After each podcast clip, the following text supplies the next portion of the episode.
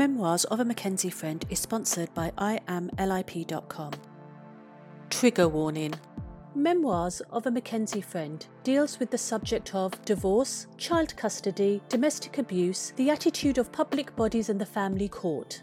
Some people may find the content of this episode distressing.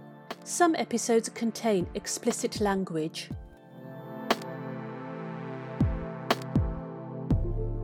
My name is Selina. Who am I? I am white, I am black, I am brown, and I am much, much more.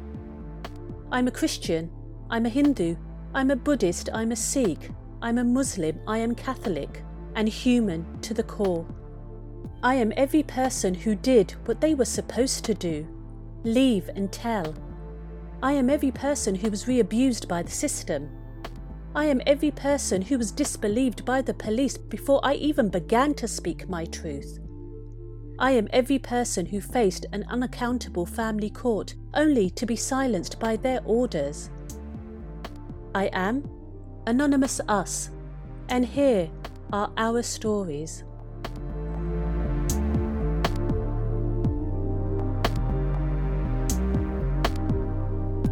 There is a photo of Sally on the mantelpiece of their home.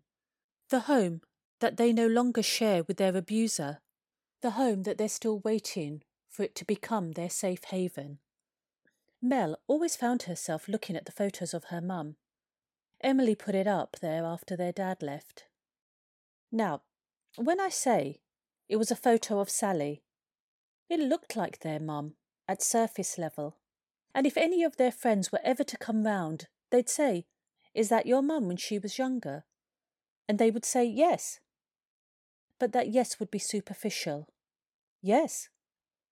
The person in the photo has all of Sally's facial features.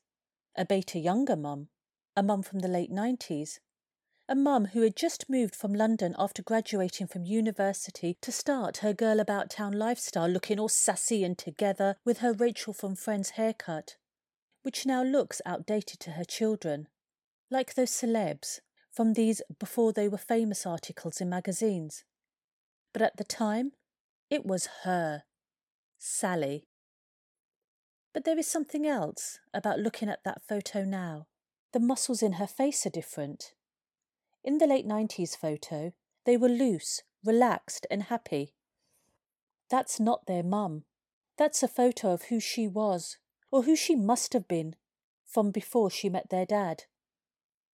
The mum they had known during their upbringing, and even now, has tense muscles in her face and lacks the effervescence of the photo on the mantelpiece. Granted, as life happens, we all move on. We all change and grow, and priorities change. But you are fundamentally the same person, just further on down the line of life events, at different stages with different priorities and responsibilities. Many children only know their parent according to the timeline of them being their parent. That's who they are. Many people don't know who their parents were before they were born, but you experience snippets of them through their photos their memories and their stories. That little throwback when they're with old friends, and you can see what they must have been like. That auntie, who's not really your auntie but your mum's close friend, tells you all about the mad stuff. And you think, my mum? A mad party animal? Really? Until Emily put that photo up on the mantelpiece, all the photos of her were Dad's choice, photos of them with him, his family. Photos that none of them can bear to look at now, because they can now see what they couldn't see before. A lack of mum. The mum they'll never know. The mum they had known did not have the essence of the woman from the late nineties, her spirit and, dare I say it, her soul. It wasn't there while they were growing up. She had been wiped out when she became a different person for him, for herself, for her own survival. And most of all, her children's safety. Mel would say that is called sacrificing yourself, acting like the safe parent. Whilst growing up, Mel and her siblings did not get to enjoy their mum's things, her old things school photos, college photos, keepsakes, presents. The only time they would have access to anything like that would be at their Nana's house before she moved. Their mum's old bedroom was exactly like it was from the last time she lived there, just after university before she moved to London. Their Nana never changed it. Almost like a shrine. It was as if she had predicted the daughter she knew would soon be gone. At the time, the kids didn't think it was strange that none of Mum's stuff was with her at their home. But furthermore, the other stuff, like her social media, Sally only had photos of them and him posted. Like her life only began after she met their dad. Old school friends did tag her in old photos they'd upload, but he'd make her untag herself. She wasn't allowed to participate in her old life even if it was to reminisce via shares and comments of, oh my God, do you remember? Mel, since studying for her PhD and Masters before that, came to learn this was typical in an abusive situation. Her dad didn't want Sally to remember who she was, remember that there was a before, and want and yearn to go back to that. So by breaking her down, she would remain under his control. From what Mel understood from her aunt, her mum, she was formidable, and that's the woman who her dad obliterated. Again, at the time, it didn't seem strange. None of it seemed weird, because they didn't know any different. This setup was their normal.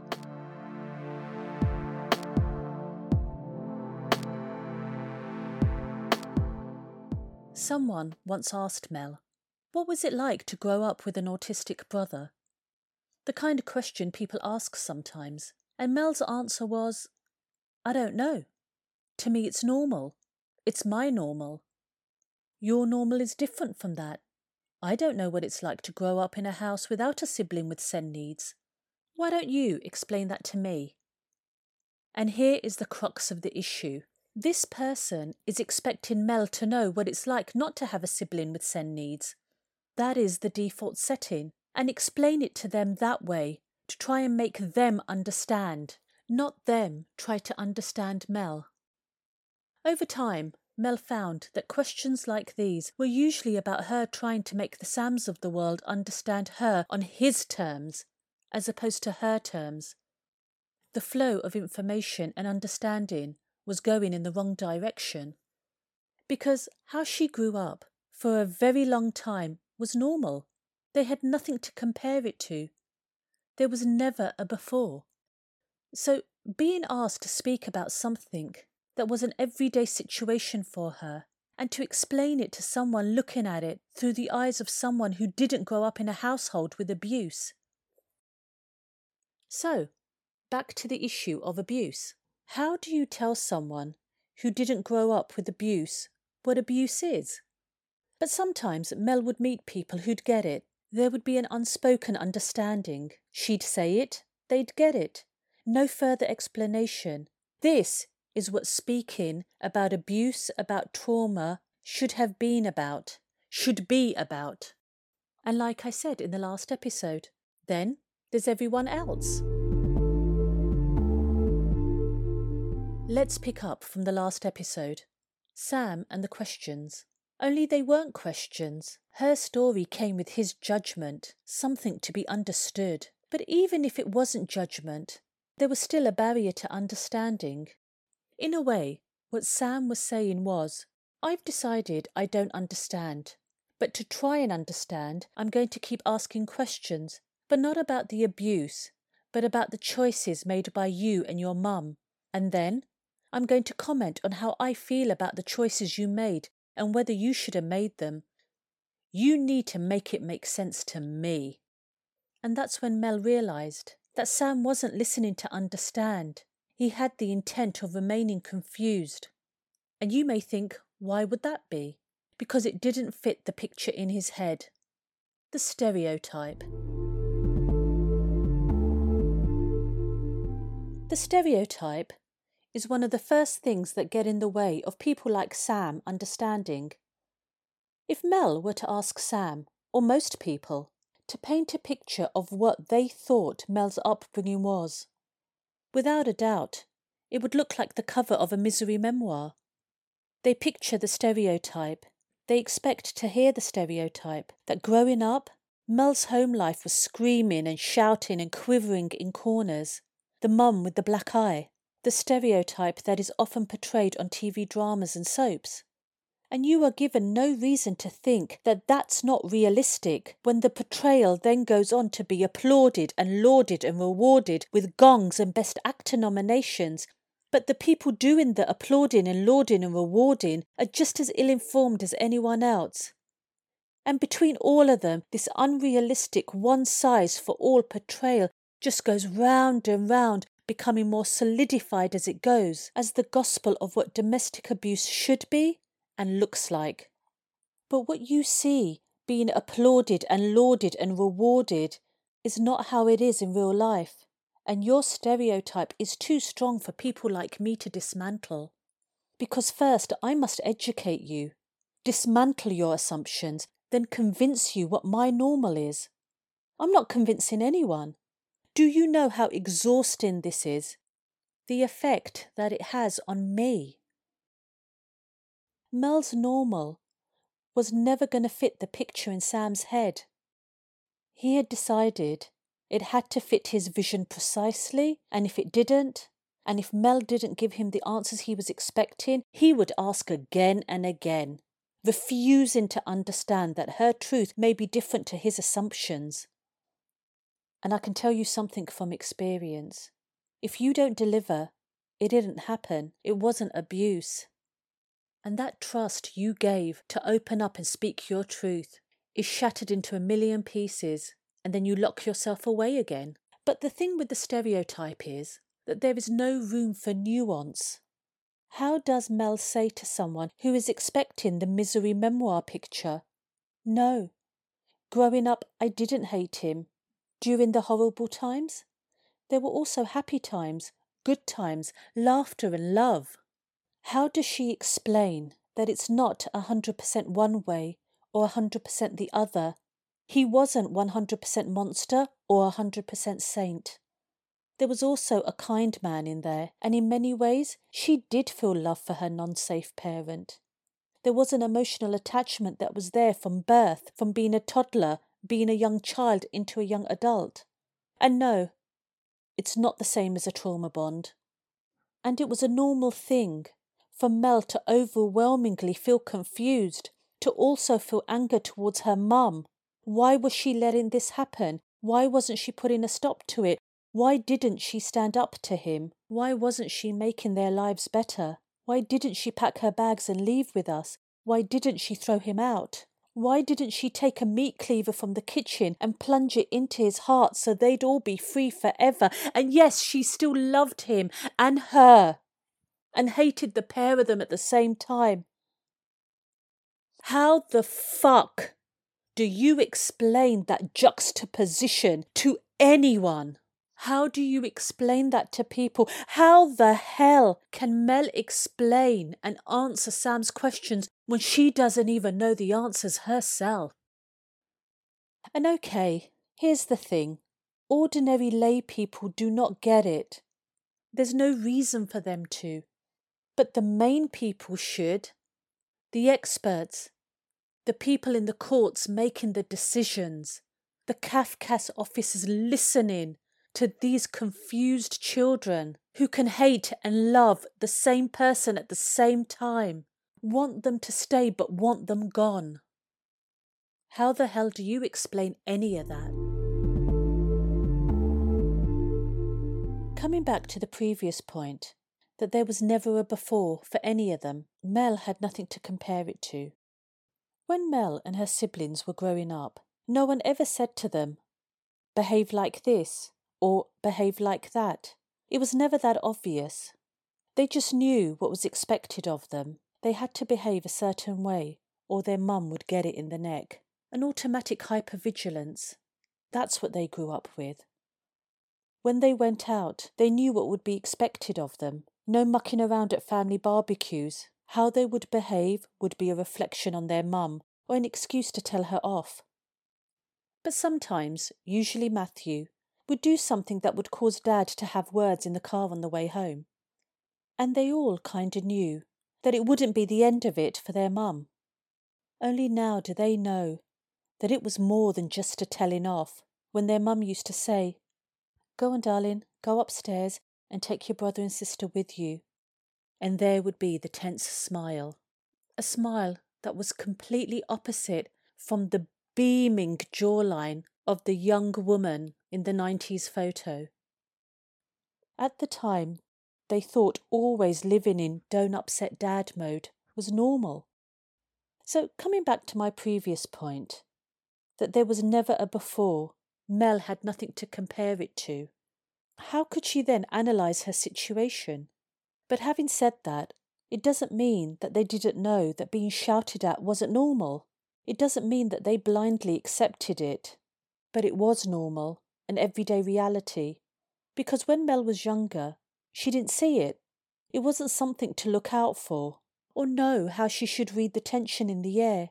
Only now, ten years on in hindsight, does Mel understand the significance of that photo on the mantelpiece and the significance of trying to educate all those in the family courts need to understand a child's voice beyond face value and their confusion of words. So, before I move on, I just want to summarise. As much as Mel, Matthew, and Emily knew their home life wasn't okay, their dad always on at their mum about something wasn't okay. It was their normal everyday life. And it's not like they had much else to compare it to. They had never known a time before. Their mum, however, had had a time before her current situation, but they hadn't. Mel makes a further point. That is, when Ian, their dad, was removed from their home life, it was not the end. The abusive situation continued, so all of them never had an after. They still don't have an after, and it looks like they will never have an after. They are all still having a during, the second leg of their during. And if you have listened to previous podcasts, then we already know the name for the second leg of the during. It's called post separation abuse. And, as we know from many victim survivors' experiences, post separation abuse is something that is misunderstood. The family courts, their judgestrates, and as we're now talking about children, their associated organisations such as CAFCASS and social workers, the police, and most legal people also misunderstand this. No, actually, let me rephrase. It's not misunderstand.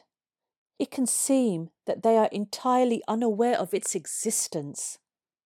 And the one thing that Mel is adamant about highlighting and giving voice to is number one, the false belief that if the apparent target is the safe parent, then abuse and post separation abuse does not affect any children involved. Number two, another false belief is that when it's over, the abusive behaviour ends. And number three, post separation abuse and post separation in all its forms very much affects the children in the situation. And if you target or are allowed to target the safe parent, then you target the children. So, let's give voice to these three issues. And in the next episode, let's start on the day their post separation began.